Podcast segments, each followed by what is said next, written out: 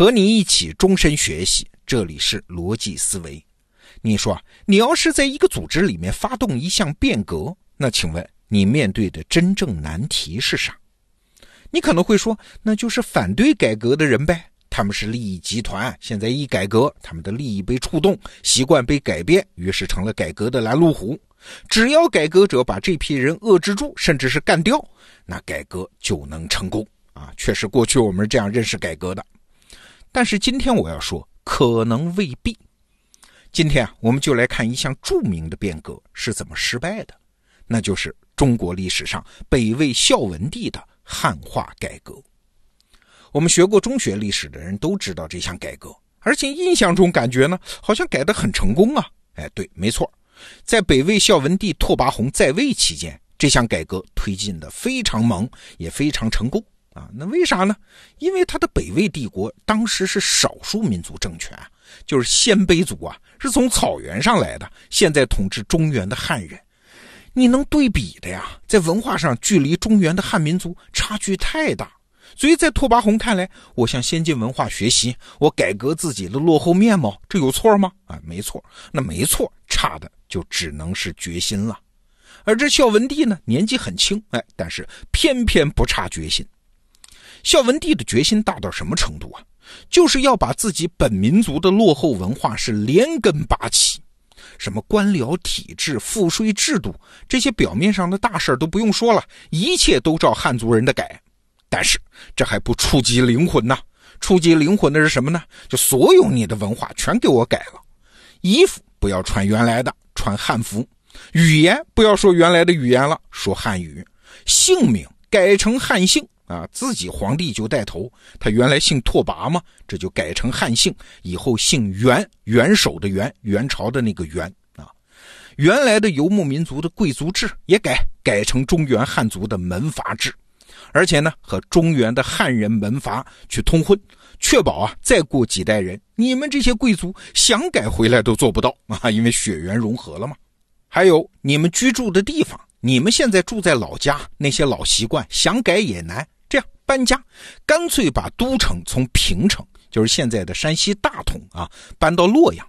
那搬到洛阳之后呢，这拓跋宏再下令。说你们来的人啊，以后死也得给我葬在中原，生是中原的人，死也得是中原的鬼啊。那这种全面改造自己文明的力度，在世界历史上好像也很罕见。北魏孝文帝拓跋宏啊，现在应该管他叫袁弘了啊。他还把事情做到绝到什么程度？他甚至杀死了反对汉化改革的亲儿子，也是皇太子，叫元勋。元勋死的时候，你才多大？才十五岁哎！养到十五岁的活蹦乱跳的宝贝儿子，就因为反对改革，照杀不误。那在这样的改革的决心和力度下，什么改革的反对派全部是螳臂挡车，不堪一击。那你说改革成功了吗？得看怎么说啊。这袁弘活着的时候啊，改革顺利推进；但是他一死，这北魏就分崩离析了。我们来看一下时间，公元四百九十五年底，这孝文帝才成功完成迁都洛阳。四年后，公元四百九十九年，孝文帝就死了，撒手人寰呐。再过了二十五年，就是公元五百二十四年，北方就爆发了六镇之乱。再苟延残喘十年，公元五百三十四年，这北魏就灭亡了。哎，好奇怪啊！一个统一了黄河流域一百多年的强大王朝，哎，就因为这次汉化改革，仅仅一代人的功夫就灭亡了。那你能说这次改革是成功的吗？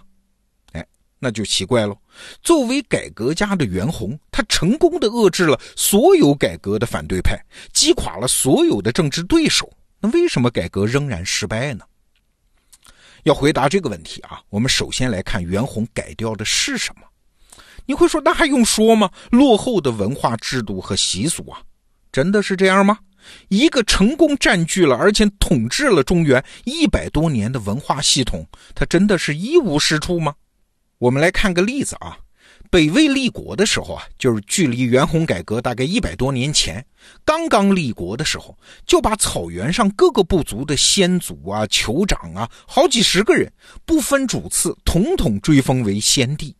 当然得先死了啊，这才叫先帝嘛。这从中原的宗法制来看，简直就是胡闹啊！皇帝是啥？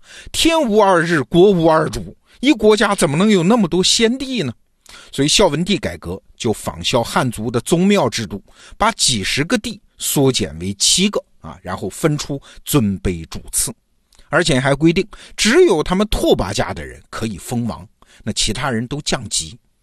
这当然符合汉族儒家的礼制，但是你想，为啥原来要搞出几十个先帝呀？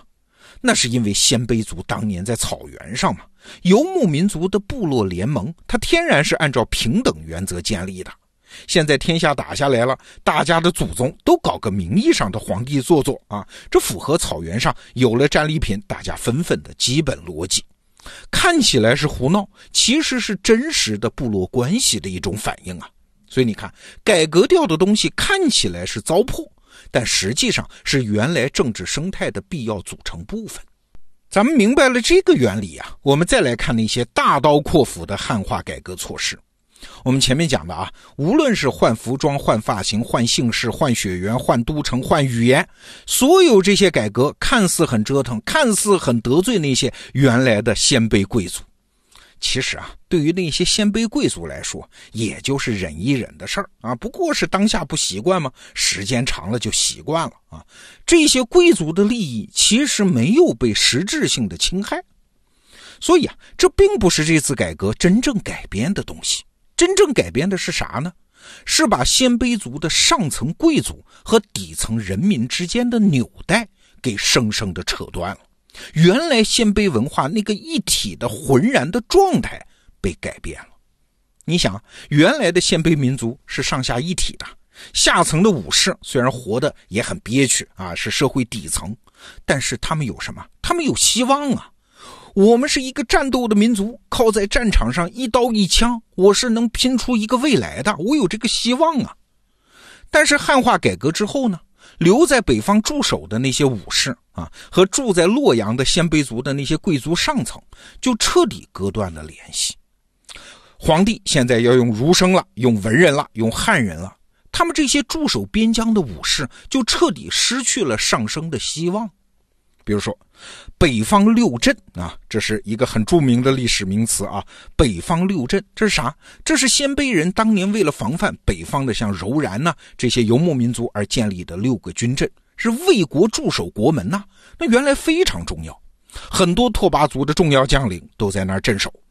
但是后来呢，北方的柔然衰落了，这北魏的军事重心就转向了南方，那北方六镇的重要性就大大下降。好了，现在加上孝文帝这一改革，什么门阀官制这些改革，还留在六镇的那些鲜卑族的大兵们，成了啥？成了被遗忘的人啊！不仅如此啊，孝文帝还学会了汉族政权发配罪犯的制度，把很多罪犯发配到六镇来充军啊，弄得这儿是乌烟瘴气、纪律松弛，什么克扣粮饷、欺压士兵的事儿是越来越多。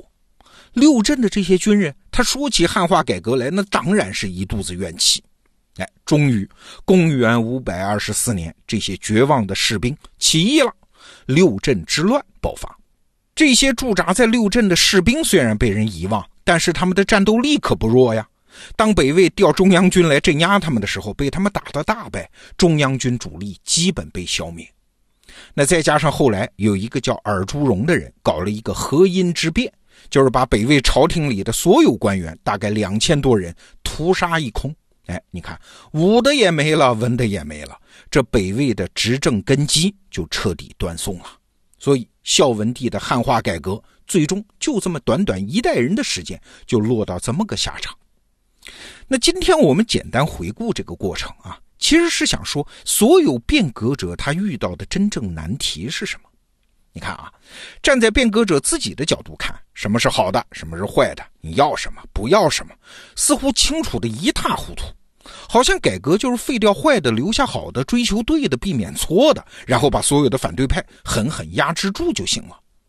但是，就算你把这些都做到了，就像孝文帝拓跋宏那样，他又能怎么样呢？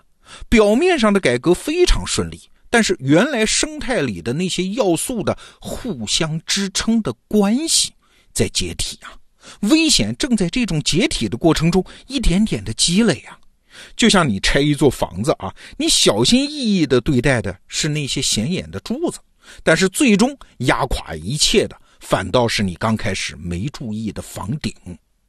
马基雅维利在《君主论》里面有这么一段话，他评论了一些因为幸运而成为君主的人。哎，他说，当他们在途中的时候，并没有任何困难，因为他们是在那儿飞翔。可是等到他们落脚之后呢，一切困难就应运而生了。哎，奇怪，为什么会有这个现象呢？因为啊，一个人在追求自己目标的时候，拿来好的，丢掉坏的，一切决策都显得很容易。但是一个变革者真正要做的，他面对的不是去超市选购自己想要的东西啊，而是要在两个系统之间做转换。把一个行之有效的旧系统改造成另一个行之有效的新系统，这个难度系数就太高了呀。